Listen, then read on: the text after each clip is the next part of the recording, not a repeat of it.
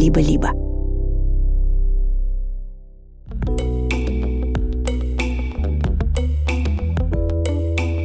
Привет, друзья! Это Дима Зицер и подкаст «Любить нельзя воспитывать» в студии «Либо-либо». Я педагог, и на этой неделе мы снова говорим с вами о самых разных педагогических ситуациях. На этой неделе мы поговорили о том, как выжить девочке 13 лет, если в ее окружении все поддерживают войну. Что делать девочке 15 лет с папой, который ее все время обижает? Как помочь ребенку, который боится делать ошибки? Любить нельзя воспитывать.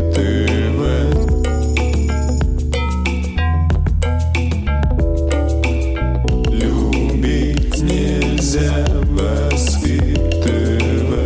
Любить, воспитывать, любить. 580-й день полномасштабной войны, которую Россия развязала против Украины. Первое, о чем нельзя не сказать, это, конечно, Одесса, в которой почти полностью уничтожен порт, очень сильно поврежден Приморский бульвар, Воронцовский дворец, дом Ашкенази, дом Марини, дом Сирата и Верани, прибыльный дом Лерхи, дом Зонтага, дворец Лопухина, ралли, гостиница «Лондонская», дом Золотарева. Все эти здания включены в список ЮНЕСКО. Кроме этого, в Одесской области пострадали сельское здание Дома культуры и школы искусств. Это тоже памятник архитектуры национального значения. Почему я говорю об этом? Почему я делюсь этим ужасом с вами? Потому что хочу, чтобы вы это знали. Потому что хочу, чтобы это знали все. Потому что я хочу, чтобы мы с вами отдавали себе отчет в том, как, прикрываясь, в том числе защитой культуры, эта культура уничтожается. Потому что для тех людей, которые убивают и жгут, нет никакой культуры. Знаете, когда я услышал об этом вчера утром, внезапно мне пришло в голову слова пророка Даниэля. Неожиданно. Я напомню вам эти слова. «Мене, мене, текел упарсин». Вы знакомы с ними абсолютно точно, потому что вы видели картину Рембрандта «Гибель Пира Валтасара». Именно там изображена эта сцена, как неизвестной рукой на стене пишутся эти слова. Я напомню вам, что они означают. «Мене, мене, исчислил Бог царство твое и положил конец ему. Текел, ты взвешен на весах и найден слишком легким. Перес, разделено царство твое и дано медянам и персам». У всех диктаторов все заканчивается одинаково. У всех, кто уничтожает других людей, все кончается одинаково. Я абсолютно уверен, что в Украине вообще, в Одессе в частности, в Харькове в частности, во Львове в частности, в Киеве в частности и так далее, все будет просто потрясающе. Я абсолютно уверен в том, что мы с вами должны об этом говорить и должны каждый день думать о том, как мы можем повлиять на эту ситуацию и чем мы можем помочь людям в Украине. Основная тема сегодняшнего вступления вот такая. У меня в руках тот самый учебник истории за 11 класс. Я начал листать. Я листал и поражался с каждой страницей все больше и больше. Потом я пошел другим путем. Я решил, как в гадании на книге, просто раскрывать на любой странице и смотреть, куда упадет взгляд. Ни в одной строчке я не ошибся, в кавычках. Ни одна строчка не радовала хотя бы немножко историчностью, интеллигентностью, может быть, хотя бы хорошим изложением. Это черт знает, что такое. Это черт знает, кто сочинял. Я прочту фамилию. Первую фамилию вы знаете хорошо. Это Мединский. А второй человек – это Торкунов. Это вот они сделали это. Я должен вам сказать, что поскольку я в старших классах доучивался в Советском Союзе, на излете Советского Союза, собственно, и до этого учился в Советском Союзе, я знаю, о чем идет речь. Вам не передать, какой затхлостью и мерзостью на меня пахнуло. Вот прям пахнуло этой самой затхлостью и мерзостью из прошлого. Чуть-чуть почитаем. Где-то с комментариями, где-то без комментариев. Но снова мне кажется, что вам, тем людям, которые интересуются и отношениями, и уж точно судьбой собственных детей, надо знать хотя бы примерно, что там написано. Уже во введении, по большому счету, нам все объясняют. Нам объясняют, что более-менее мы двигались от Сталина к Путину. Я не буду читать вам введение, поверьте мне на слово, сейчас вы поймете по цитатам. Ну, например, в 1947-1953 году в СССР прошла кампания борьбы с космополитизмом или низкопоклонством перед Западом. Осуждалось проявление интереса к западному образу жизни, восхваление западной культуры. Прикольно, да? Там же. В 1948 году еврейский антифашистский комитет был распущен. Ряд деятелей еврейского антифашистского комитета, установивших связи с зарубежными сионистскими организациями, были обвинены в шпионаже. И расстреляны. 1950 год. Сталин лично принял участие в дискуссии по языкознанию, в ходе которой говорилось о развитии многонационального СССР, формировании единого советского народа. Товарищ Сталин, вы большой ученый, в языкознании познавший толк. Это же долго-долго звучало как насмешка, звучало как юмор, звучало как что-то, к чему нельзя отнестись серьезно. Можно отнестись серьезно. Снова можно отнестись серьезно. После смерти Сталина, я перепрыгиваю, естественно, мы не будем читать весь учебник. Критика Сталина вызвала неоднозначную реакцию как в СССР, так и за рубежом. Недруги СССР за границей использовали развенчание образа Сталина для разрушения позитивного образа нашей страны. Сильно. Понимаете, что происходит, пока я листаю на следующую страницу, скажу я вам. Они меняют, полностью меняют строй истории и выворачивают наизнанку и восприятие этой истории, и акценты в этой истории. Сталин прекрасно сознавал, что гордость за свой народ, за его культуру, за историю его страны является могучей движущей силой, более действенной, чем мечта о мировой революции. Сталина поддерживали не только партии и пролетариат, но и представители крестьянства, научной творческой интеллигенции, военные специалисты, гражданские служащие, которые видели в нем последовательно и решительного защитника национальных интересов страны. Думаете, после этого дан другой взгляд? Думаете, после этого идет речь о том, что происходило параллельно? Вы ошибаетесь, если вы так думаете. Ничего подобного. Близко ничего подобного.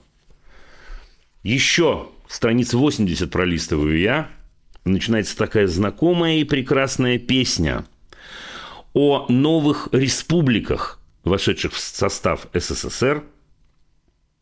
Быстро и динамично развивались республики Советской Прибалтики. Прибалтики, отметим это слово. Эстонская, латвийская и литовская.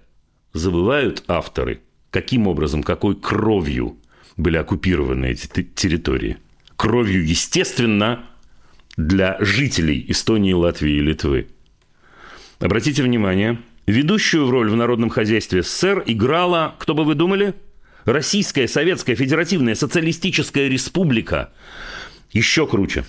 В союзных республиках большинство обычно составляли представители титульной нации. Ребята, я читаю дословно, меня можно проверить. Титульной нации. 2023 год. Несколько страниц вперед. Сначала мне показалось, что никак не упомянута в этом учебнике «Пражская весна». Упомянута. В декабре 1967 года сменилось руководство Компартии Чехословакии. Новым лидером стал Дубчик. Началась в апреле 1968 года так называемая «Пражская весна». Общественная дискуссия вылилась во внутренний кризис, разжиганию которого активно способствовал Запад. Не... Люди хотели быть свободными. Не, люди хотели жить в собственной стране. Не, люди не понимали, почему они должны жить под оккупацией. Запад, видите ли, все это раскрутил. Если бы не было тлетворного влияния Запада, ну что вы, и Чехия, и Словакия, и Латвия, и Литва, и Эстония, и Украина, и Казахстан, и все остальные бегом бежали бы к старшему брату. Это проходит красной нитью через весь этот, с позволения сказать, учебник. Идем дальше. Михаил Сергеевич Горбачев. Критики Горбачева справедливо отмечали, что никаких примеров нового мышления, о котором он говорит, со стороны США и их союзников не просматривается, что внутренняя политика СССР является, по сути, политикой односторонних уступок, отвечает интересам Запада, а не СССР. И еще круче. Эти настроения усиливались по мере того, как на Западе росла популярность Горбачева. Подыгрывая тщеславию советского лидера, при каждом его очередном зарубежном визите западные СМИ отмечали смелость подходов и исторические последствия достигнутых договоренностей. Это, в свою очередь, как отмечают многие мемуаристы на Западе и в России, неупомянутые мемуаристы, Мединский, вероятно, подвигало Горбачева на новые и новые уступки западным партнерам. Вот так. Теперь смотрите. Еще несколько страничек. Знаете, что я вам прочту? Готов бросить в любую секунду? Нет, не могу остановиться.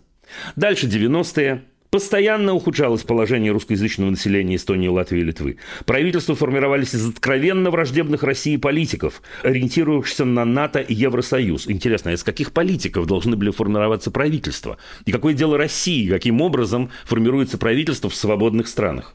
Политическую элиту в Киеве постоянно сотрясали скандалы. Пошло знакомое. Споры перерастали в драки.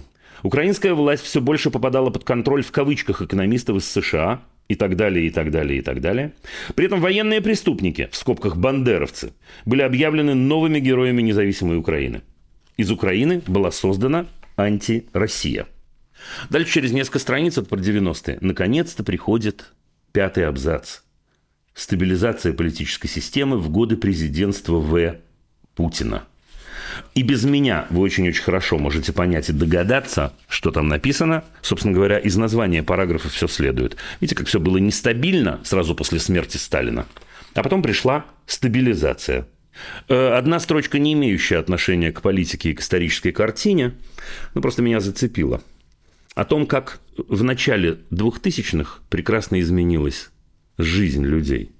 В бытовой сфере произошла настоящая революция. В начале 21 века российское общество вступило в эпоху, которая принято называть эрой потребления. Это очень важный момент, потому что авторы учебника здесь невольно проговариваются. Проговариваются на самом деле, каким образом и за что покупали. Покупали людей. Покупали то самое отсутствие рефлексии. Покупали то самое «я политикой не интересуюсь». Эпоха потребления. Отношения с Западом в начале 21 века. Россия исходила из того, что холодная война осталась позади. Мы верили, хочется, чтобы заплакали авторы учебника. Мы верили, пишут они, что будущее за развитием добрососедских отношений с США и с Западом. Дальше, вы понимаете, не цитирую, однако говорю о том, что Запад и США предательски вонзили нож в спину России. Дальше немного откровенной лжи. Снова Украина.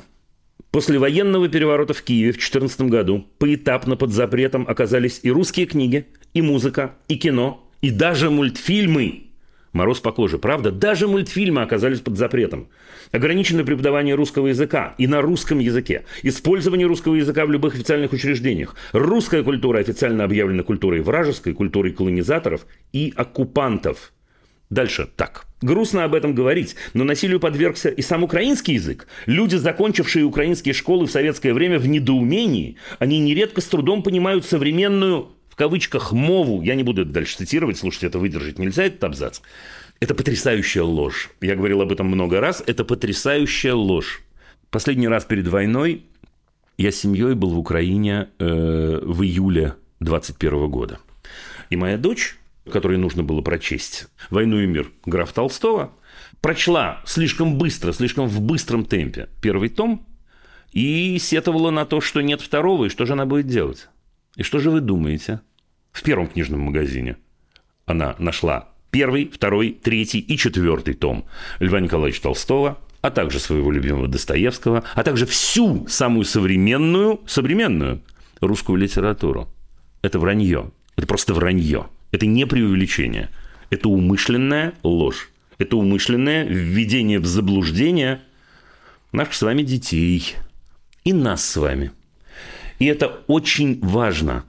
Потому что если речь идет об ошибке, это одно. Это плохой вкус. Это недоучки. А вот когда речь идет об умышленной лжи, это совершенно иное. Речь идет о том, что нашим детям делают прививку античеловечности. Мы хорошие. Вот как в этом абзаце. Мы-то хотели с Западом дружить, а Запад с нами не хотел. Ни слова про ленд-лиз. Ни слова. Ни слова о помощи в 90-е годы. Ни слова. Все вот эти потоки грязи, которые выливаются. Я еще про Хрущева вам не читал. Например, на Горбачева, который, дескать, был человеком, который любил лесть, и поэтому им легко было манипулировать. Как только речь идет о чем-то, что не сложилось, что можно было бы покритиковать, что, к слову сказать, критиковали даже в Советском Союзе. Указующий перст именно в эту сторону указывает. Только Запад. И заканчивается все это, как вы понимаете, в начале 2000-х. Все в порядке. А дальше, как в известном романе Ильфа и Петрова «Золотой теленок», у нас все было так хорошо. Мы заготавливали рога и копыта, а потом вдруг это кончилось. Как же это произошло?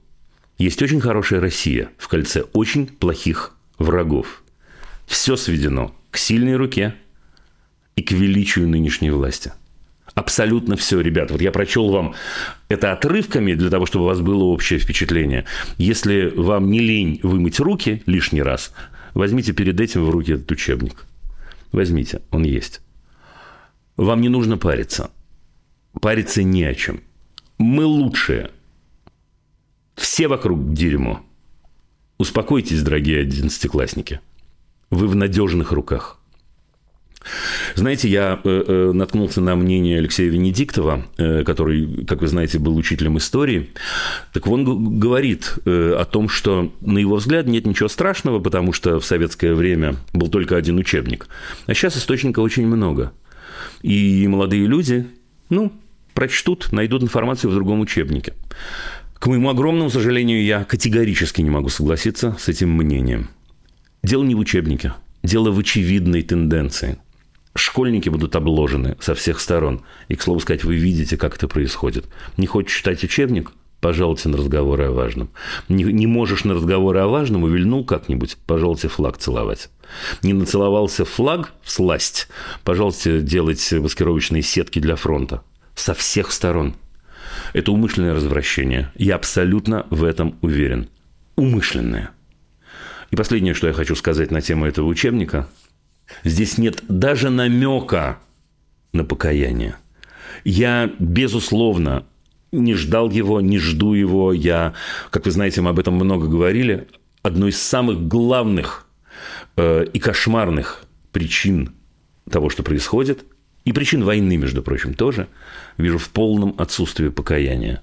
Вижу в том, что все, кто хоть как-то имеют влияние на людей, как будто говорят, нам не в чем каяться. Это Запад всегда хотел нас победить. Это Горбачев был падок на лесть. Это Путин нас спас от всего этого. И поэтому перелистнем эти страницы. Нам не в чем каяться. Поэтому, дорогие друзья, к сожалению, мой прогноз очень-очень плохой. Вот дурной прогноз. Мне кажется, что у нас нет ни одной щелки в будущем в том, что касается образования, к моему огромному сожалению. Это, безусловно, не означает, ни в коем случае не означает, что мы не должны помогать нашим детям, что мы не должны бороться за себя и за собственных детей, что мы не должны стараться изменить действительность, что мы не должны делать так, чтобы наши дети понимали, зачем они живут сегодня. Сообщение в тему. Возьму из конца, но уж очень в тему сообщения.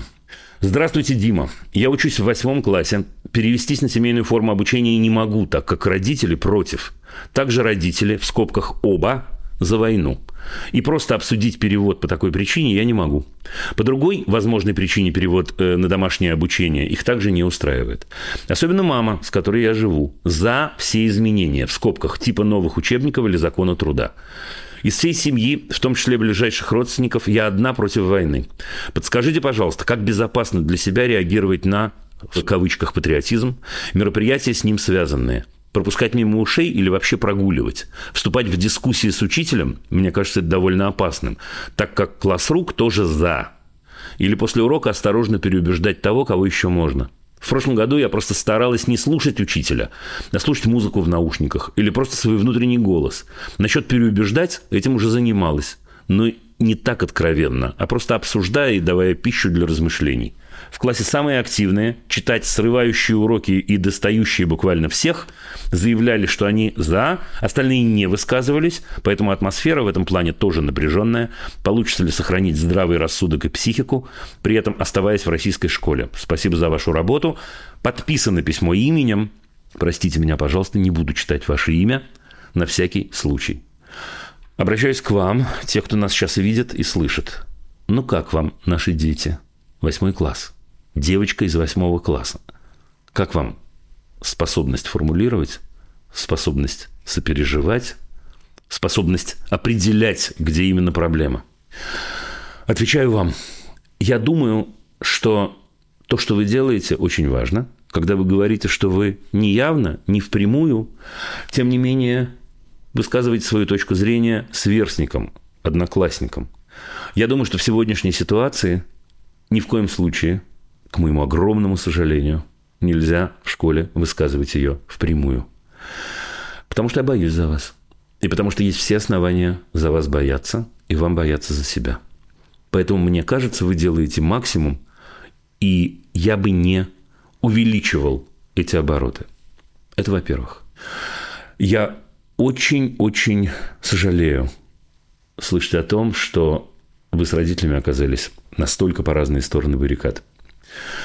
На эту тему я дам вам похожий совет. Мне не кажется, что сейчас вам нужно стараться переубеждать родителей. Мне кажется, нужно находить самые разные занятия, я уверен, у вас они есть, которые помогают вам быть собой и быть с собой в ладу, и расслабляться, и понимать, что вы делаете что-то очень важное для себя. Значит, конкретные советы. Я очень советую вам посмотреть вокруг, и не исключено, что совсем неподалеку вы увидите кого-то из взрослых, кто думает похоже на вас, с кем вы можете обсудить то, что у вас болит, вот то, что вы пишете мне. Это бывают самые неожиданные люди, честное слово. Может, родственник, а может, не родственник, а может, друг родителей, а может, случайный человек в школе. Прислушайтесь, вы человек очень-очень чуткий и очень-очень тонкий, это явно. Прислушайтесь. Абсолютно точно вы услышите. Мы точно знаем с вами, что такие люди есть. Это очень поможет. Потому что если появляется хотя бы один человек, который разделяет ваши взгляды, и тут важно сказать взрослый человек. Нет, это не эйджизм, то, чем я сейчас занимаюсь, ни в коем случае не принижение вас. Это какой-то человек, который, может быть, на основании своего жизненного опыта может дать какой-то совет, будучи рядом. А может, просто человек, который ухо подставит, что называется. Вы в 8 классе, очень-очень нужно постараться закончить 9. Потому что, когда вы закончите 9, вы сами понимаете, что появляются самые разные развилки в жизни. Самые разные. Я думаю, что вы, как человек чуткий, тонкий, крепкий, с внутренним стержнем, вы сможете дойти до конца 9 класса, пользуясь тем самым значимым взрослым и время от времени разговорами со сверстниками, с одноклассниками, и чтением книг, и теми самыми занятиями, которые будут вас поддерживать. В определенном смысле это такая игра, как будто... Если бы вы были в другом возрасте, я бы привел вам в пример «17 мгновений весны». Не понимаю, почему этот фильм до сих пор не запретили. Хотя он как бы поддерживает то, что делает власть. На самом деле нет. Спойлер. Ну, я скажу своими словами. Вы немножечко в тылу врага. И в этом смысле в тылу врага нужно вести себя как в тылу врага. Где-то промолчать, где-то пошутить, где-то улыбнуться. Вам не передать, насколько мне тяжело давать вам эти советы. Честно. Но я даю вам эти советы совершенно искренне. Когда мы понимаем, что мы играем в эту игру, нам тоже становится легче. Потому что есть вот эта внутренняя уверенность в том, что я знаю, что я должен делать, что я должна делать. Я делаю это. Не ценой собственной жизни, не ценой собственной безопасности. Мы обязательно будем с вами на связи. Смело пишите нам, пишите Александре Малининой, нашей редакторке, вы ее знаете. Я немедленно выйду с вами на связь, как только вы попросите, как только вам она понадобится. Любить нельзя воспитывать.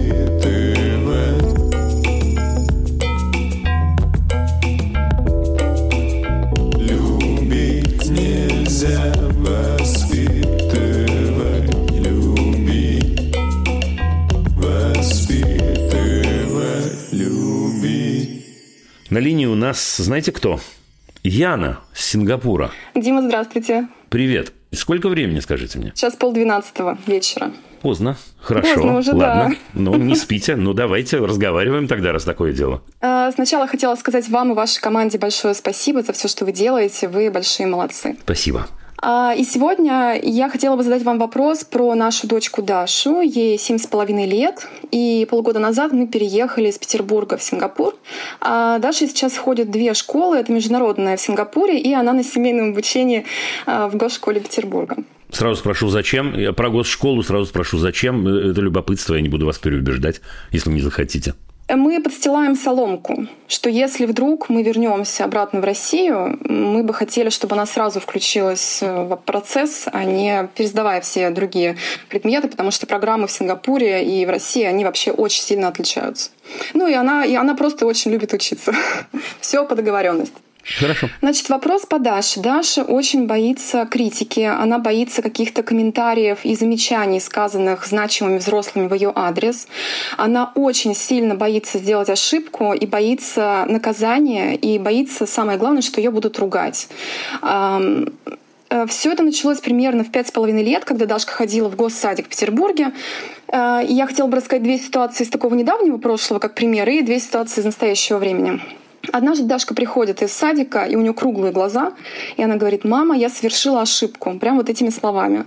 Они рисовали в садике яблоко, она нарисовала его фиолетового цвета, а воспитательница сказала, что это ошибка, а яблоко может быть только зеленое, красное и желтое. Ай-яй-яй, ну как же так, фиолетовое яблоко. А с другой учительницей, любимой воспитательницей, она занималась дополнительно русским, математикой и классикой жанра, 10 вечера, выясняется, что мы не сделали домашку, все, это крики, слезы, она начинает себя бить по коленям, говорит: «Мама, надо делать домашнее». Я говорю: «Даша, ну забей, ну пойдем спать, 10 вечера». И она мне такую фразу сказала, я ее запомнила. Она говорит: «Мама, ты думаешь, домашнее задание дается, чтобы его не делать?» И она заставляет меня брать телефон и писать воспитательнице тоже, опять же, определенные слова. «Пожалуйста, не ругайте Дашу, мы не сделали домашку». Не слова «ты непрофессиональная дура», а слова «не ругайте Дашу». Не, ну это любимая воспитательница. Про яблоки сказала нелюбимая. Любимая воспитательница, ты непрофессиональная дура. Но нет, так нельзя писать воспитательница, я все понимаю. Но вы уж простите меня, да, но я настаиваю на формулировке. Угу. Блин, ребят, вы слышите? Домашнее задание в детском саду? Нет, подождите, это были дополнительные занятия. Какая разница? Какой кошмар? Что мы будем делать? Я понимаю, что вы не про это мне звоните. Ну, давайте. Ну, это уже недавнее прошлое. И слушайте, Даше это все нравилось, поэтому как бы мы идем на поводу ребенка. Ну, в общем. Это не аргумент вообще в данном случае, но сейчас я... чувствую, сейчас мы с вами по-взрослому поговорим. Ну, давайте, да. И только когда воспитательница присылает сообщение: «Да, конечно же, не волнуйтесь, я не буду Дашу ругать, Даша самый лучший котенок, и все у нее будет хорошо, и завтра сделаем на уроке», Даша это читает, она уже умеет читать, и она ложится спать, засыпает, но утром все равно тревожно, она говорит: «Мама, меня точно не будут ругать, меня точно не накажут, меня точно там ничего мне не скажут». В Сингапуре, в нашей школе, слава богу, таких проблем нет, потому что у них вся система простроена на том, что ошибаться — это классно, нормально, давайте все ошибаться, это круто. Правда, правда, это прям такой бренд вполне. Но у нас есть некоторое взаимодействие с российскими преподавателями, вот, например, гимнастика. У нее русский тренер, и она вот пару дней назад идет с гимнастики, плачет. Ну, как водится, элемент один не получается, она из-за этого расстраивается, но вечером сказала, что тренер очень строгим и громким голосом говорил ей какие-то замечания, на что она вот очень трепетно отреагировала. Я не думаю, что на гимнастике на нее кричат, потому что это не принято просто здесь. Действительно. Но какая-то сталь в тренерском голосе как бы присутствовала, скорее всего. Нас не пускают на занятия, поэтому это мои догадки. А почему вас, кстати, не пускают на занятия? Не знаю, может быть, постковидные какие-то еще меры они принимают. Окей, допустим, хорошо.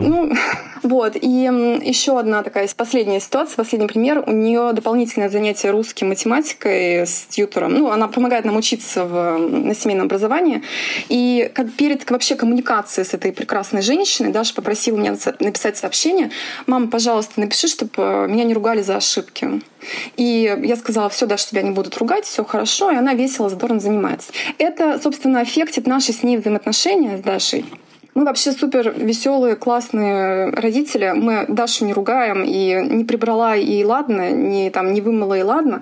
Но бывают такие ситуации, когда вместо «Дашенька, котеночек мой любимый, ты не могла бы, вот, пожалуйста, сделать вот это и то?» мне, например, надо срочно куда-то выходить. Я говорю: «Даша, все, давай, пожалуйста, пойдем, мы опаздываем». И Даша, ее начинает трясти. Она говорит: «Мамочка, мамочка, пожалуйста, меня только не ругай, я вот сейчас все быстро сделаю».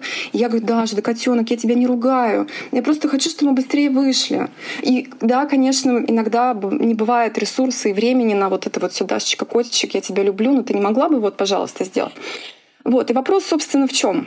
Как нам объяснить Даше, что ошибаться — это классно, что нет ничего страшного в ошибках? И в комментариях взрослых, что знаете, что самое интересное?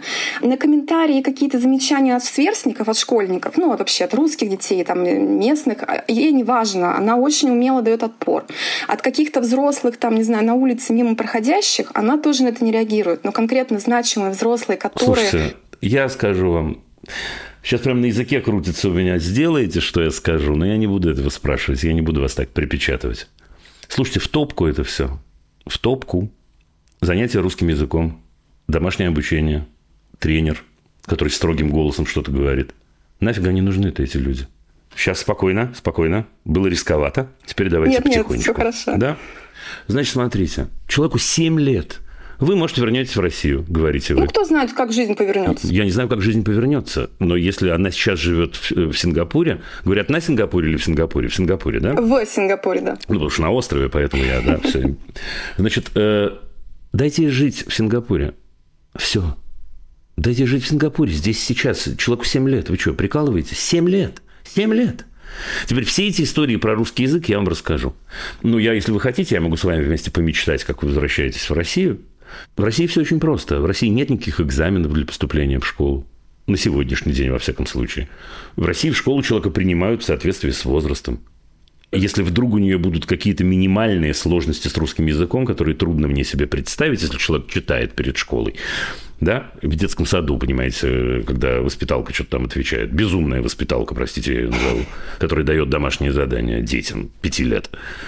Какие трудности у нее могут быть с русским языком? Это просто какая-то, ну, ярмо какое-то, что ли? Но ей самой это нравится, она хочет писать. Нету самой, это плохой аргумент. Потому что ей самой нравится, это работает уже дважды наоборот.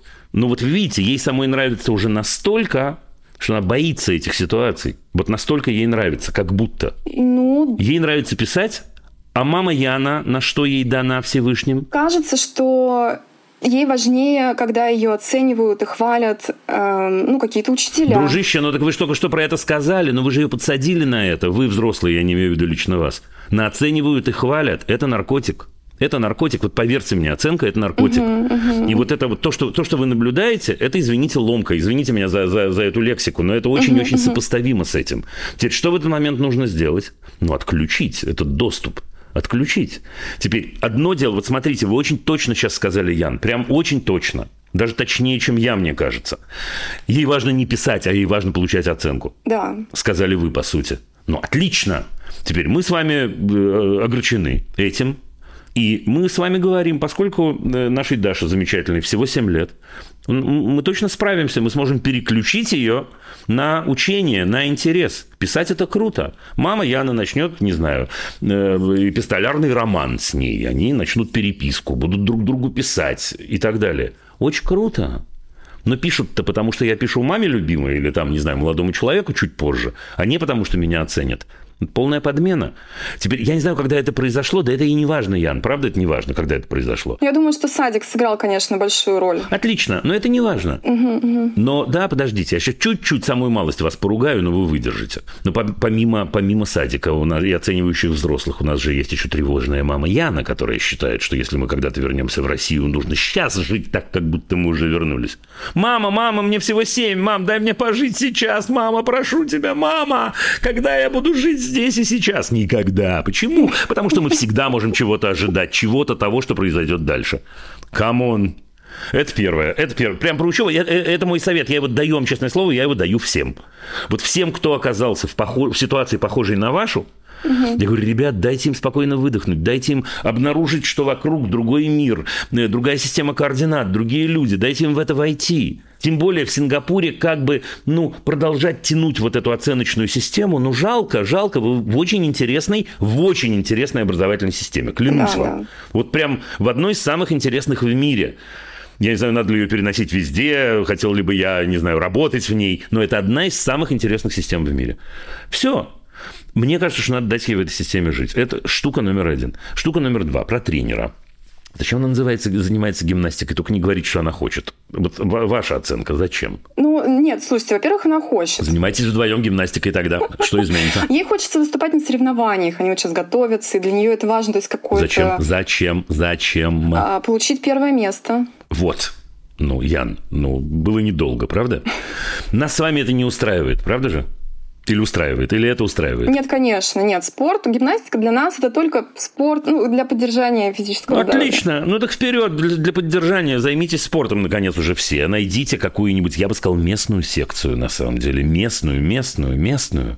Да, не тащите с собой этот рюкзак русских учителей. Не то, что русские учителя плохи, я не это имею в виду. Но вы сейчас вот процитировали этого тренера или рассказали про него, это так, как будто вы продолжаете учиться у этого тренера, не знаю где, в Челябинске, Новосибирске, Москве, я не знаю где. Зачем? И в Челябинске, Новосибирске, в Москве есть другие тренеры с другим подходом. Мы просто думали, что, наоборот, вот этот момент адаптации пройдет гораздо проще, если у нее будут какие-то русские якоречки. А Дима-то вам все время говорит, буквально в каждом выпуске. Дима что говорит? Дима говорит, ребята, это ошибка тянуть за собой рутину. Я вас понимаю. Огромное количество моих очень близких друзей находится в такой же ситуации и делают то же самое. Потому что нам кажется, если человек занимался гимнастикой, пусть занимается. Человек занимался русским, пусть занимается. Человек занимался английским, пусть занимается. Нет! Другая система координат. Уже не говоря о том, Ян, напоследок, что вы же понимаете, что у Даши шок, культурный шок не меньше, чем у вас. Да, конечно. Правда? Отлично. Теперь этот культурный шок надо пережить. Ей нужен на это ресурс. Она, конечно, якоречки, верное слово. Она, конечно, за это хватается тоже, так как будто ей это поможет. Ей это не поможет, ее скорее это удержит в этом таком внутреннем гетто, как будто.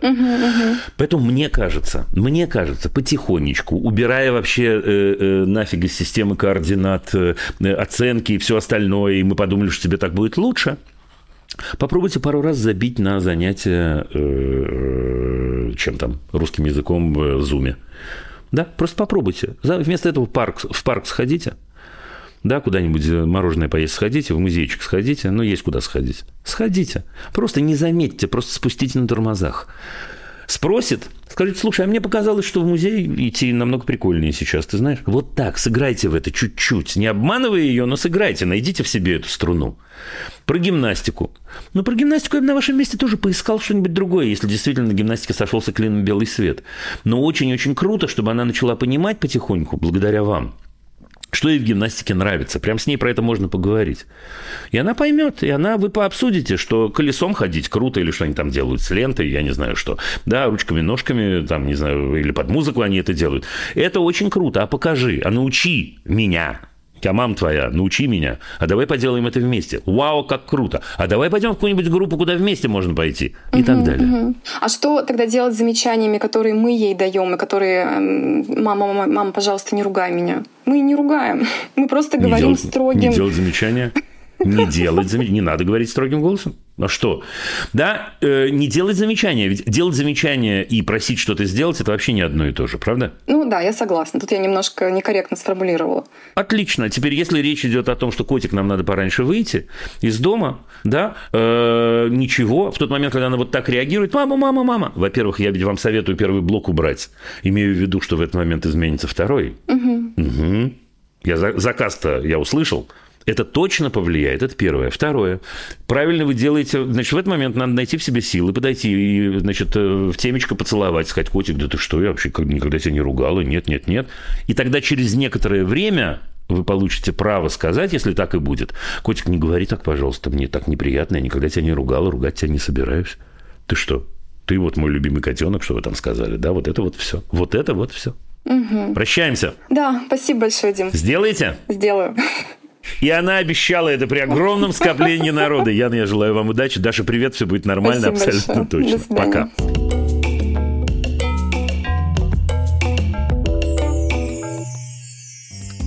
Дорогие друзья, у студии «Либо-либо» есть платная подписка. С ней вы получите доступ к дополнительным выпускам разных подкастов, например, «Закаты империи», «Запуска завтра», «Зависимости», «Новой волны», а скоро еще и к другим. Подписаться можно в приложении Apple Podcasts или в Телеграме. А еще только для наших подписчиков мы выпускаем подкаст «Студия». В нем мы рассказываем, как мы живем и работаем. Подписка – это самый простой способ нас поддержать. Все ссылки в описании выпуска. Спасибо, что слушаете.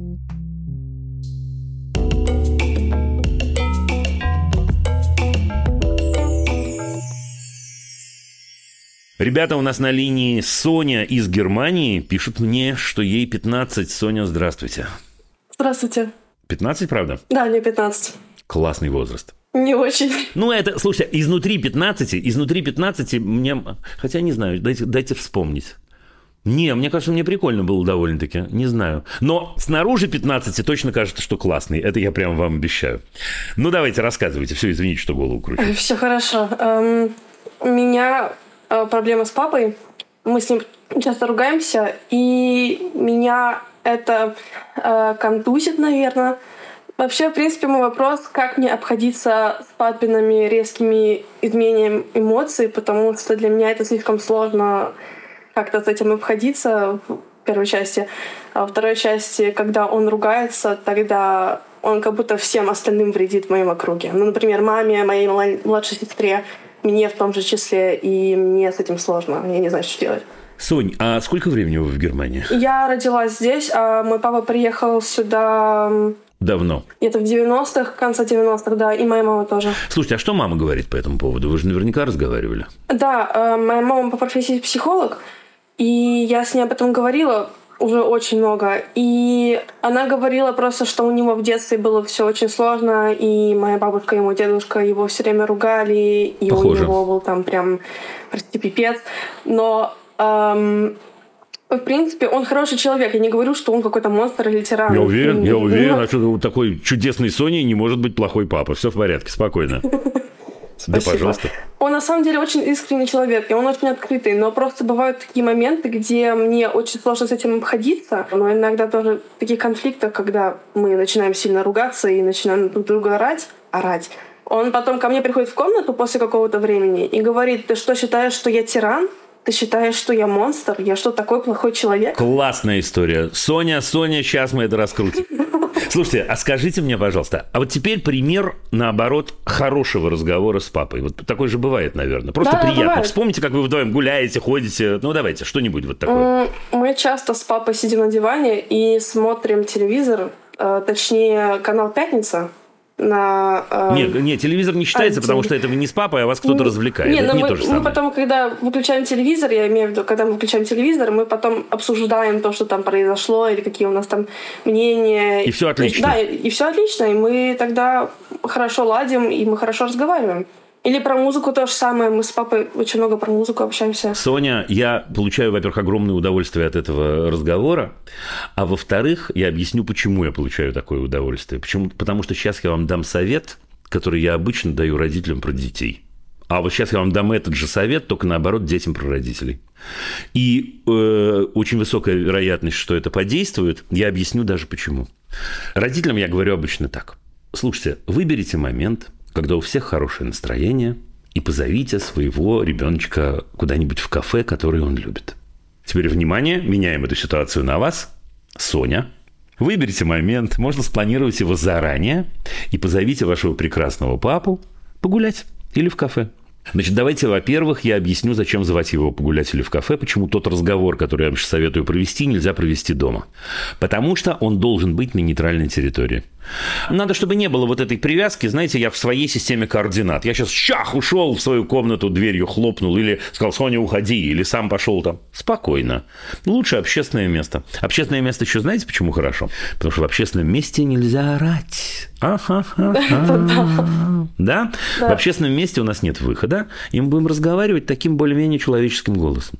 Теперь, Соня, мне кажется, вам надо сесть и с папой поговорить вот о чем. Пап, дорогой, значит, вот такая штука. Ты чудесный, замечательный. Я тебя люблю, обожаю, беру за хвост и провожаю.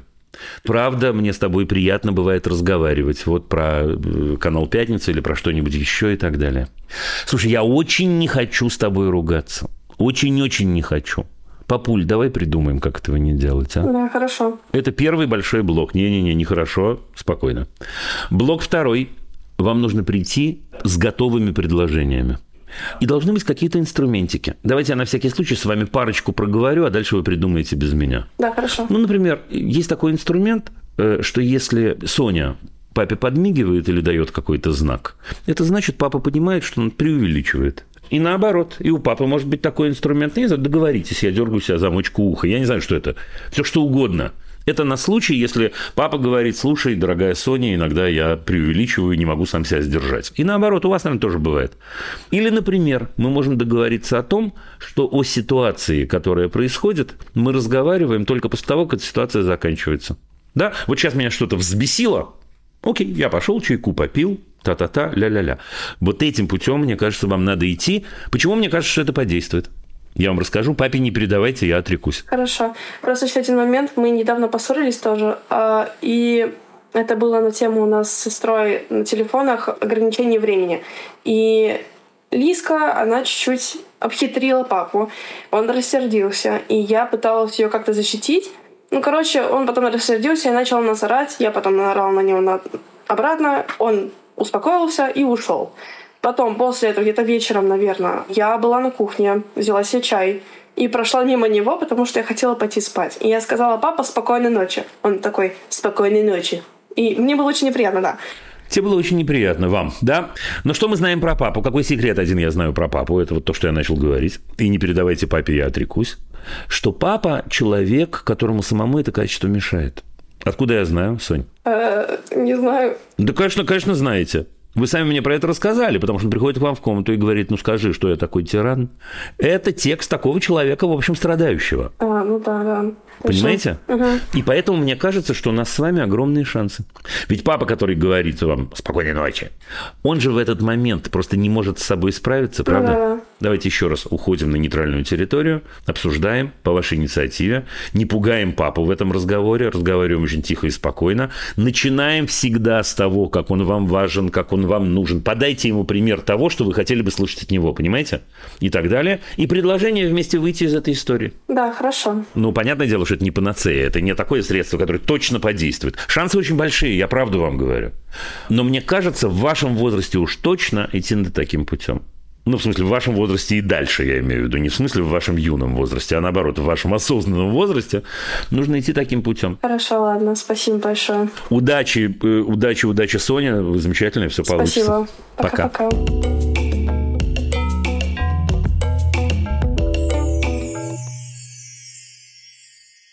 Так, ребята, Москва, Ксения из НИЯ. Дима, здравствуйте. Ксения, здравствуйте. Очень рада вас видеть. Хотела бы сказать вам огромное спасибо за все, что вы делаете. Я вас люблю. Спасибо, ура. Очень приятно. Дима, такой вопрос. Можно ли как-то мягко и без, так скажем, дрессировки научить маленького ребенка, как вести себя за столом? У меня есть классная дочка, ей 4,5 года, ее зовут Маша. Проблема в том, что когда мы садимся есть, особенно если к нам приезжают наши замечательные бабушки, родственники и так далее, это все превращается в какой-то перформанс, потому что ребенок просто никак не может спокойно сесть и покушать. То есть она делает все, что угодно, кроме этого. Она может петь песни, крутиться на одной ножке, качаться на стуле, обязательно упасть с этого стула. Давно это с ней, Ксения? С ней это, примерно лет 2. Как она начала активно передвигаться, остановить ее мы не можем. Так. Соответственно, прием пищи наш общественный превращается на разные голоса монстру ребенка. Маша, сядь, Маша, успокойся, возьми ложку, возьми вилку и все такое. Все это заканчивается тем, что либо она наконец-то психует, потому что, конечно же, ей это все не нравится, бегает в слезах и говорит, что тогда она вообще не будет с нами сидеть никогда в жизни кушать, либо она все-таки с горем пополам доедает свою порцию, убегает, и дальше уже я, как мать, выслушиваю о том, что воспитание хромает и ужас и кошмар. Мой вопрос, как я, как мать, собственно, должна объяснить ребенку, как себя вести? Вы же знаете, что я скажу. Ладно, господи. Да. Давайте вы скажете. Что я скажу? Примерно. Честно, мне кажется, что вы скажете «отстань». Нет, я скажу чуть пошире. Я задам вам вопрос один. Я же такой изуит, понимаете? Да, я же давайте. Все норовлю задавать. Ага. А почему она должна с вами есть-то? Честно говоря, это какая-то семейная традиция, что когда мы собираемся все вместе, мы ужинаем все вместе. В том числе... Это, секунду. Это Машина традиция тоже или это семейная традиция без Маши? Нет, ее тоже. Мы так делали вместе с мужем, когда она была еще совсем малышкой, мы только начинали прикорм. Вообще, это такое время, когда семья собирается за столом, так как везде мы находимся в разных местах. Вопрос у возбужденной публики. А скажите, пожалуйста, если бабушку и дедушку убрать из картины, а просто вы, муж и Маша втроем, как дело идет? Будет чуть лучше, но в целом так же. Мы просто меньше на это реагируем. Давайте, напугайте меня. Значит, у нас есть такой стол под абажуром, у нас такой есть, сразу представляется, если семейная традиция, да? Именно так. Значит, вечер, конца недели, значит, мы садимся чинно. Что у вас там, столовое серебро? Как у вас? Нет, что вы, никакого серебра. Нормально, по-простому. Окей, хорошо. По-простому что-то такое поставили на стол, едим. Дальше, что происходит? Где этот кошмар? Да, едим, общаемся, рассказываем, как у всех дела. Кошмар начинается буквально минуты через 3, потому что ребенок начинает играть. То есть она начинает раскидывать еду, ковыряться в тарелке. Как раскидывать еду? Раскидывать еду – это не очень хорошо. Да, конкретизируйте. Просто вилкой ковыряется и может кому-нибудь запулить кусок мяса, я не знаю. Так было пару раз, слава богу, не постоянно. Угу. А как реагируют замечательные взрослые вокруг, когда... запулила кусок мяса она. Мы просим сидеть спокойно и есть. Давай потом мы покушаем, потом поиграем. Так. Дальше понятно. Да, у нас недавно был разговор с дочкой на эту тему. Как вы говорите, вне ситуации и все такое. Мы играли с ней в кафе с игрушками. И я спросила у нее, как ты думаешь, а почему игрушки кушают, а не убегают? Может быть, ты тоже будешь спокойно сидеть и есть, когда мы ужинаем? Мама, игрушка же неодушевленная. Как ты не понимаешь? Игрушка делает то, что у тебя в головке, мама, на самом деле. Игрушка не может ни есть, ни не есть. Да, совершенно верно. Но ребенок ответил мне потрясающую вещь. Она говорит, мама, мне очень скучно просто сидеть. Правильно. Правильно, да. Поэтому мне... Все. Хорошо, все, давайте, все, ладно, не мучаю, конкретный совет. Во-первых, я абсолютно уверен, что вы понимаете, что эти спектакли устраиваются ради вас. Я думаю, да. Это вы понимаете. Я думаю, что изначально, как любому ребенку, не любому, большинству детей скучно сидеть за столом. Да, я это традиция. Слушай, про это вся классическая литература, не знаю, Диккенс какой-нибудь, да? Господи, что ж ты пристал-то ко мне, мать? Да, хочу уже играть в свой угол и так далее. Значит, поначалу, видимо, кто-то раз сказал, два сказал, не так отреагировал на кусок мяса, который дедушке в глаз полетел. Да, возможно. Все, и пошло-поехало. Отлично, наша любимая, значит, вот эта ловушка. Самый простой способ, действительно, тут я банальный совет дам, ничего не могу придумать такое, чтобы показаться вау прям каким, да, крутанским. Конечно, как только пройдет эмоция, спадет эта необходимость находиться на подиуме.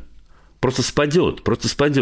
Человек 4,5 лет, у него... Да, разбрасывать еду, просто вы поймите, у вас же тоже, так сказать, лексика особенная. Разбрасывать еду, я уже представил себе, что она лезет руками в салат, расшвыривает его вокруг. Значит, всем достается. Разбрасывать еду, она поковыряла вилкой и полетел куда-то кусок мяса. Нет, неприятно, так она уже не делает. Спокойно. Уже нет. Так отлично. Да, неприятно. Вы в этот момент говорите, слушай, котик, да, давай, я тебе помогу, извини и так далее. Все. Таким тоном. Это все. Первое. Второе. Традиция – дело хорошее. Но я же не случайно спросил вас, это Машина традиция тоже или нет. И вы так уверенно ответили мне, что Машина тоже. Но Машина традиция в этот момент сидеть за семейным столом и, как вы говорите, разбрасывать еду. У вас разные традиции. Ну, получается, что так. Но она хочет вместе с нами. То есть, когда мы садимся есть, она всегда говорит, что я буду сидеть с вами. Я ее спрашивала несколько раз, может быть, ты пойдешь поиграешь? Она говорит, нет, я хочу сидеть с вами. И не уходит. Но при этом не сидит спокойно. Не уходит, зараза такая, не уходит совершенно. И мы ее как-то в дверь, она в окно, да? Слушайте, да пусть сидит. Это же радость, когда деточка с нами сидит, конечно, правда? Да, конечно. Ну, отлично. Значит, мне кажется, что все-таки тренинги надо начинать, во-первых, с мамы с папой, честно. Да? А еще один вопрос. Что еще раз? Вот, может, я все-таки что-то пропускаю, потому что если нет, то ответ очевиден. Что Маша делает такого, что приводит в выступление взрослых? Что такого она делает? Она просто может мешать другим. Ну, то есть она может засунуть ногу в чужую тарелку, грубо говоря, пнуть кого-нибудь под коленку, упасть со стула и плакать. То есть, по сути, это просто некий раздражающий фактор для других людей. Сразу скажу, что не для меня. Давайте-ка тогда еще один вопрос. А это только с едой происходит у вас такое замыкание? Ну, то есть она только про еду может упасть и плакать, а про одежду не может упасть и плакать? Это происходит очень редко, если она совсем недовольна. Про одежду, про прогулку, про я не знаю что. Да, очень редко. В основном про еду. Тогда Ксения абсолютно точно, если это так, надо просто выключать эмоции в первую очередь. Теперь нет, вы не должны терпеть детскую ножку у себя в тарелке. Нет. Есть такой ответ? Нет. Нет, котик, извини, пожалуйста. Извини, я не могу. Нет, не могу. Я хотела бы есть. Но только что... Ей 4,5 года. Эй, 4,5.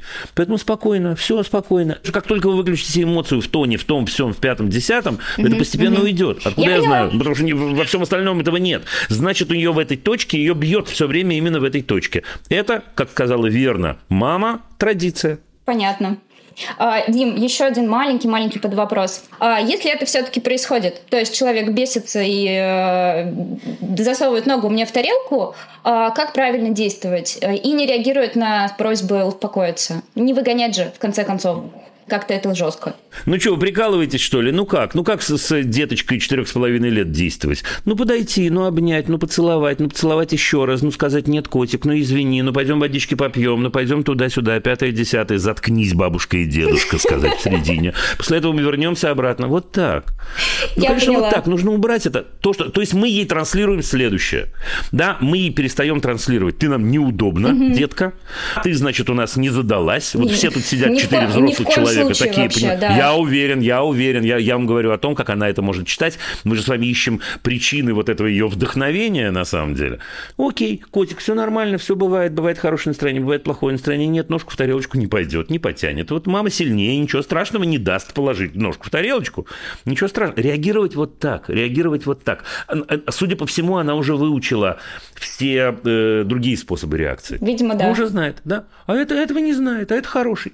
Теперь бабушка с дедушкой, в случае чего, ну, надо рульнуть бабушку с дедушкой, потому что иначе это будет только для бабушки с дедушкой. Но даже когда она будет... Кстати, даже если бабушка с дедушкой будут продолжать, значит, гастролировать со своими репризами, она смотреть будет на вашу реакцию все равно. Она, может, делать это будет для них, но ей будет прикольно посмотреть, а мама выдержит. Вот, окей, когда мама, папа, я, мы научились, значит, как-то дышать иногда, да, и если я бросаюсь на пол и плачу, мама не бросается на меня, она говорит, котик, чем тебе помочь, вот тебе водичка, спокойно и так далее.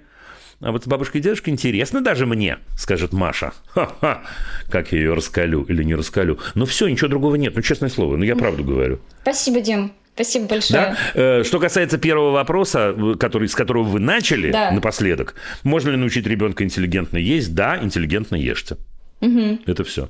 Больше ничего там нет. Да, через годик она захочет с вами в это поиграть, и может поиграть в прием, и вы с ней наденете, может, какие-то платья красивые, будете играть в прием у королевы, не знаю что. Да, хорошо, мы тоже постараемся не засовывать ноги в тарелку. Вы тоже держитесь, на самом деле, пожалуйста, Ксения, да, не засовывайте ноги в тарелку друг другу. Спасибо, Дим, до свидания. Удачи вам, пока, всего доброго, до свидания.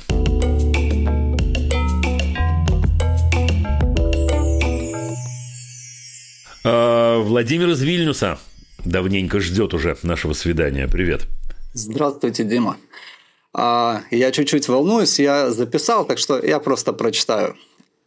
Ситуация. Ну, давайте. Мой брат в разводе, бывшая жена воспитывает сына 13 лет. Это их общий ребенок.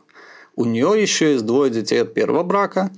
И брат может общаться с сыном свободно в плане времени, но сын занимает точно не первое место. В его жизни. Да, если о приоритетах говорить. Окей. И когда они встречаются, папа в основном пытается показать, как он хорошо живет и как плохо живут они, намекая на то, что это во всем мама виновата.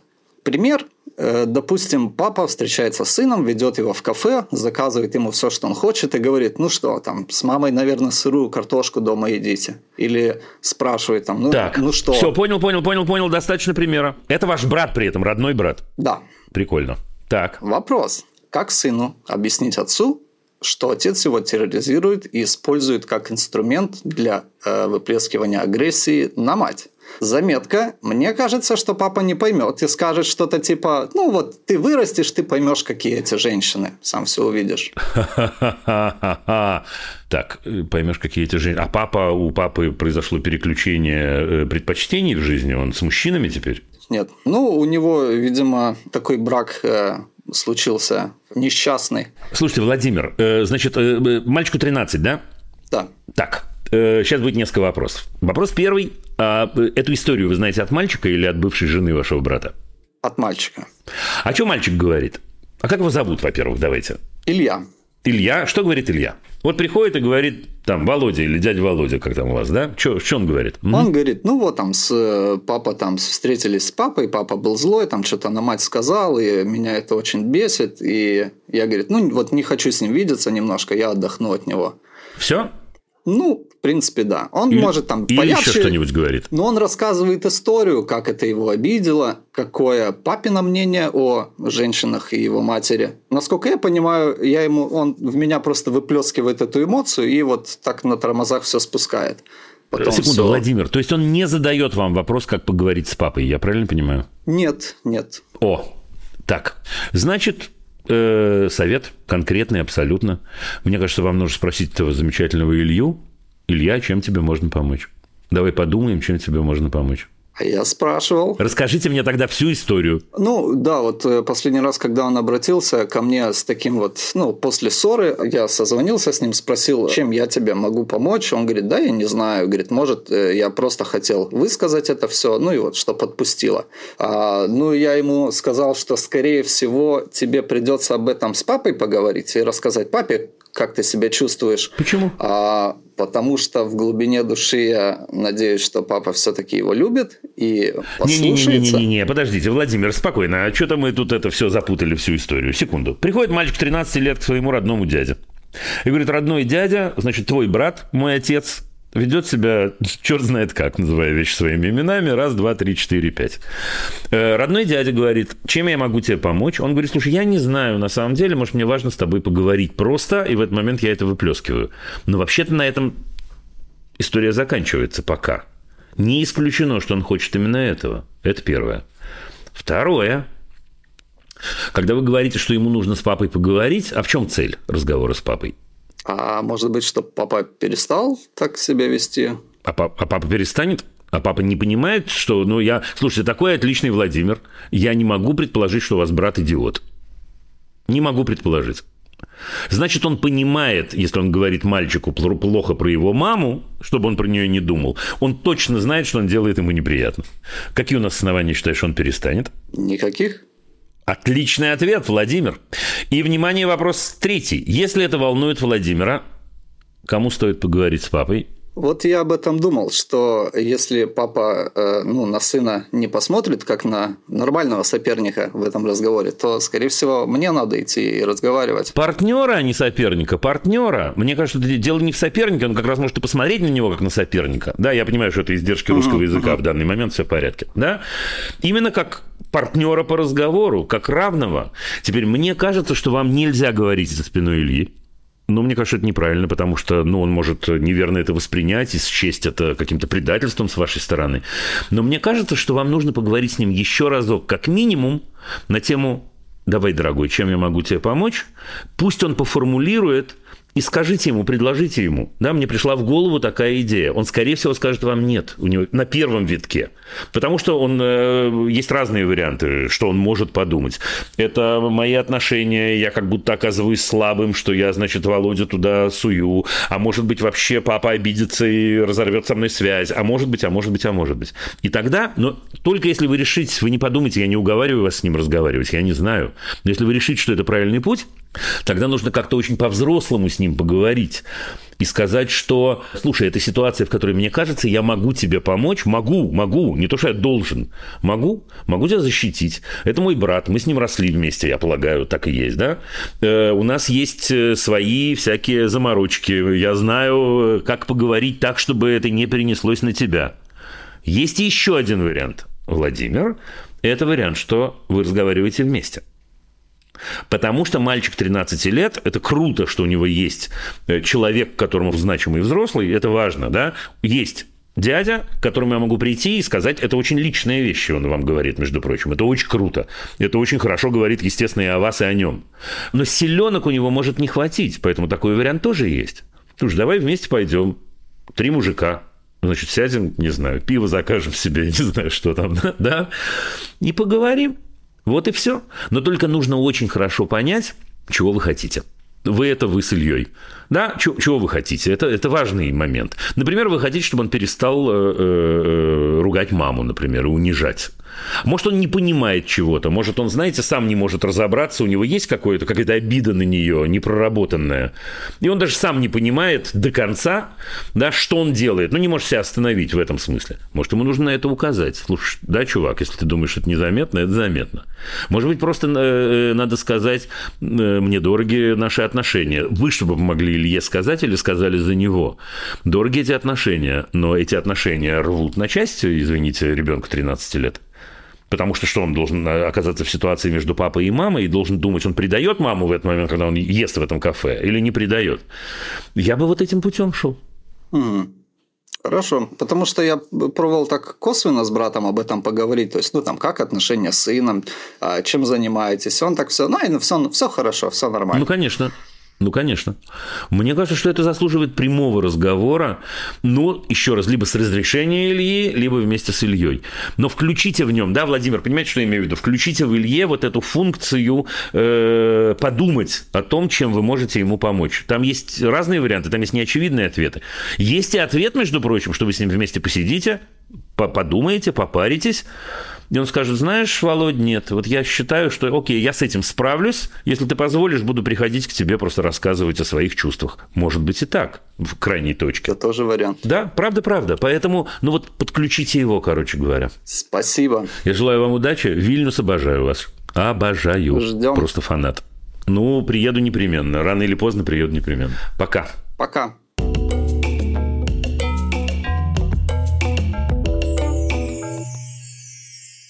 Хотел рассказать вам об одном подкасте студии «Либо-либо». Это подкаст, который называется «Одни плюсы».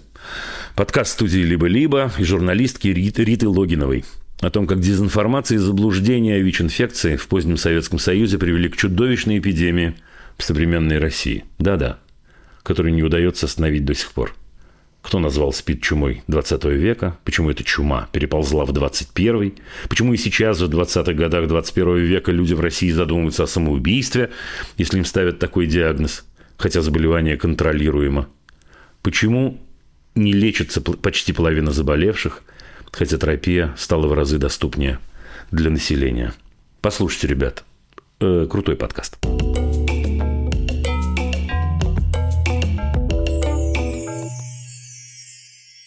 И, ребята, на сегодня последний разговор с Дарьей из Аргентины. Полетали мы сегодня знатно, между прочим, по земному шарику. Дарья, привет. Здравствуйте, Дима. Ситуация такая. Ну-ка. Есть дети. Варя 3 года и сын Дёма. Ему сейчас 7 месяцев. Вопрос скорее сейчас про Варю. Когда Варя общается с другими взрослыми, например, на каких-то семейных праздниках, там с бабушками, дедушками, какими-то друзьями нашими или с родителями других детей, то она может услышать такие фразы. Например, если будешь мало есть, то не вырастешь, останешься такой маленькой. О, Господи! Или не плачь, ты же уже большая. Или сравнивать с каким-то другим ребенком. Там. А вот тот мальчик уже умеет считать до 10. Или девочки в машинки не играют. Ну и ряд еще таких фраз каких-то. Мы стараемся детям своим такого не говорить. И, насколько я понимаю, эти фразы взрослые слышали в своем детстве. И это уже настолько засело в подкорку, что они как-то невольно вылетают, скорее всего, и они не хотят ничего плохого. И мой главный вопрос в том, могут ли такие эпизодические моменты как-то негативно отразиться на детях и сформировать, может быть, какие-то комплексы у них или зародить зерно этих комплексов. Слушайте, а скажите мне секунду, сориентируйте меня. Вы в Аргентине недавно? 2 года скоро будет. 2 года скоро будет, и вы приехали все, бабушки, дедушки, родственники, все так, да, кучей? Или как? С бабушками, дедушками мы по зуму общаемся, но они все равно... И они в зуме дотягиваются. Слушайте, хочется сказать, вы начали это перечислять, я такой, какое милое у нас тысячелетие на дворе, хотелось, да, процитировать Пастернака. Слушайте, значит, Варечка имеет полное право на то, что в своем возрасте, юном, 3-летнем, на то, что замечательные родители подстелят соломочки ей вокруг.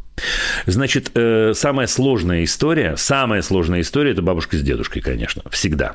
Потому что если вы говорите, что рядом с вами есть такие люди, которые так поступают, вы можете сказать прямо при Варе, если вдруг они не поймут человеческого языка перед этим. Я не знаю, Лена какая-нибудь воображаемая говорит это. Да, вы говорите: спасибо, Леночка, у нас с Варей принято иначе. Или принято иначе общаться. Все. Или спасибо, слушай, у нас мы иначе про это говорим. Спасибо, что обратила внимание, но я думаю не так. Спасибо тебе, что ты это отметила, но в нашей семье мы, принято иначе, я уже сказал, да? Спасибо тебе, но у нас не принято делать замечания друг другу при других. Прям вот так. И Варя такой пример, вы себе не представляете, Дарья. Ничего себе, мама меня отстояла. Не нахамила, заметьте. Да, не послала, заметьте. Я просто указала человеку на границе.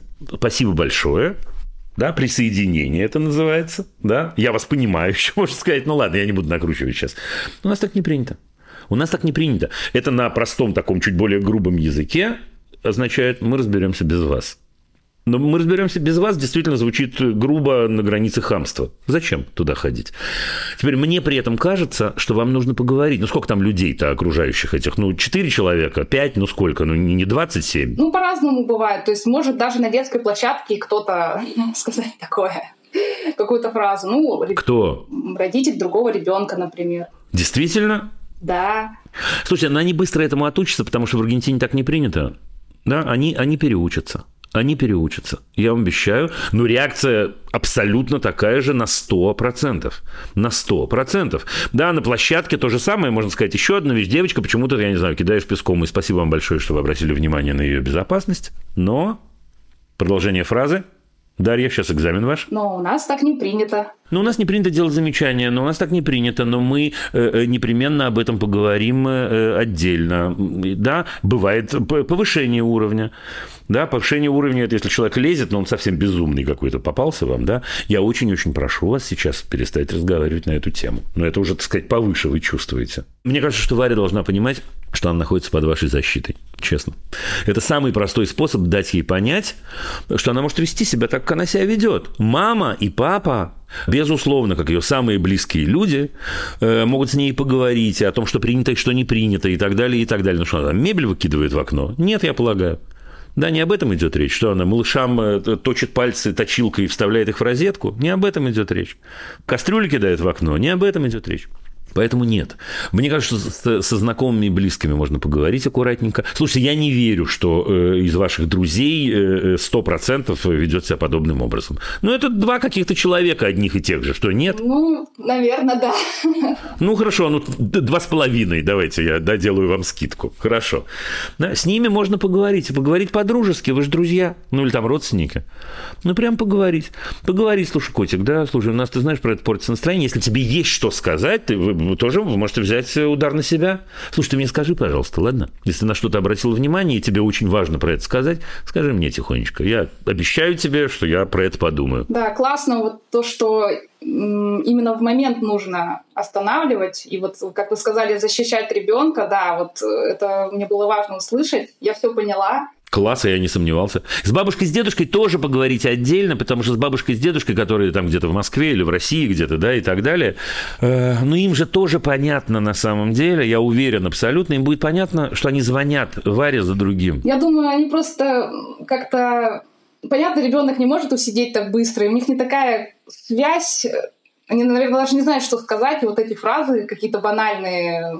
выскакивают. А вы им передайте, ну правильно, а вы им передайте от меня следующую историю, да, что с ребенком 3 лет невозможно разговаривать по телефону, хочется его удушить. Я понимаю бабушку с дедушкой. Ну, что делать? Мы все разговаривали с детьми 3 лет. Но действительно, ты только говоришь, как дела? И ждешь, что сейчас человек 3 лет прочтет тебе, понимаешь, я не знаю, оду какую-нибудь, да? А он не читает, гаденыш, такую оду, а наоборот, норовит уйти к куклам, лего и так далее, и так далее. Все они так устроены. И поэтому разговор с детьми 3 лет, там есть только один принцип, говорю я. Хотите говорить с ребенком 3 лет? Говорите. Говорите, не ждите, не будет никакой реакции, не будет ничего. И при этом передайте замечательным вашим, я уверен, родителям, передайте им, что смысл этих разговоров – это связь. Да, связь. А когда Варя будет бежать к скайпу или зуму или к чему-то? В тот момент, когда ей будут говорить приятные вещи, когда ей будут говорить. Боже мой, какая куколка, солнышко и так далее. Она это увидит, услышит, в смысле, да, услышит. Через 20 секунд она уйдет. Но она придет в следующий раз услышать, как бабуля дорогая говорит ей куколка-солнышко. Придет обязательно. Если бабуля дорогая говорит, почему ты сидишь, стоишь, я не знаю, лежишь и все остальное, шансы падают резко. Понятно все. Прощаемся? Да, спасибо, Дим. Вы супер. До свидания. Пока. Удачи вам.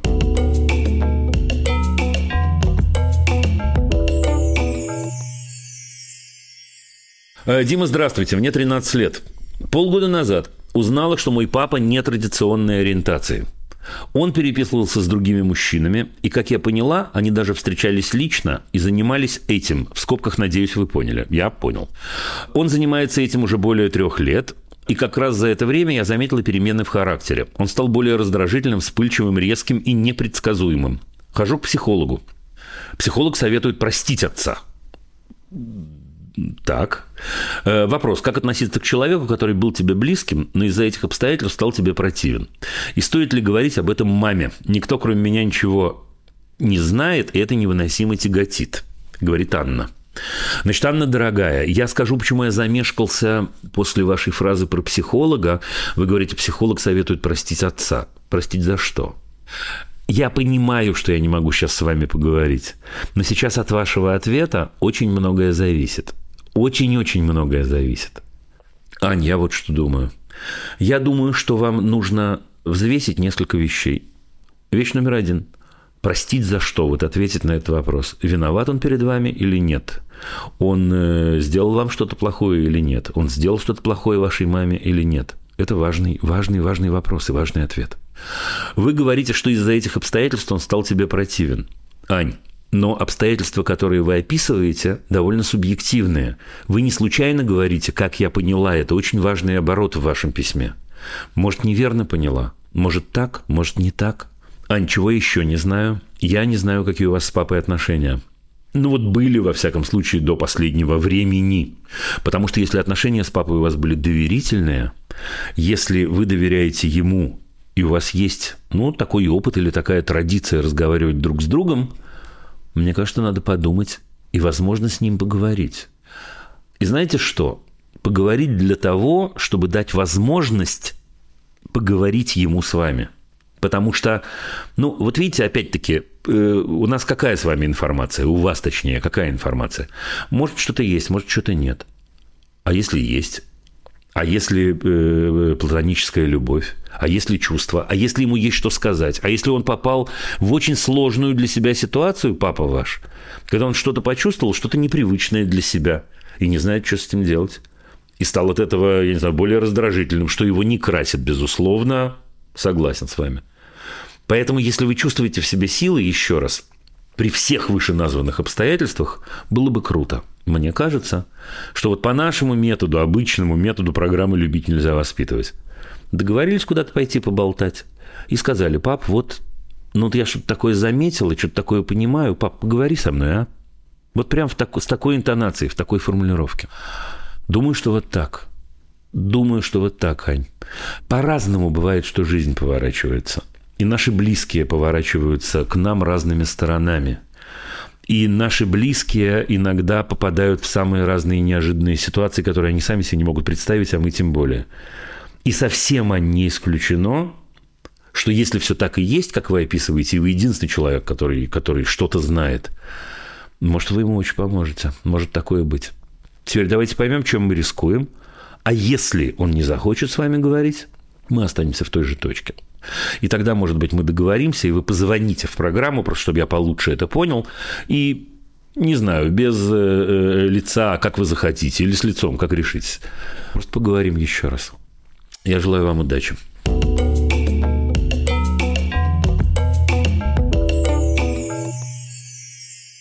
Если ребенок на вопрос психолога, кто в семье главный, ответил: никого, нет главного, все равны. Говорит ли это, что у сына нет авторитета в виде мамы и папы, и это губительное ощущение опоры, или это хорошо, потому что он чувствует, что его мнение тоже важно, как и остальных членов семьи? Наталья пишет. Наталья, дорогая, какой шикарный вопрос. Значит, вот что я думаю. Давайте я, с вашего позволения, дам вам определение семьи так на одной ноге.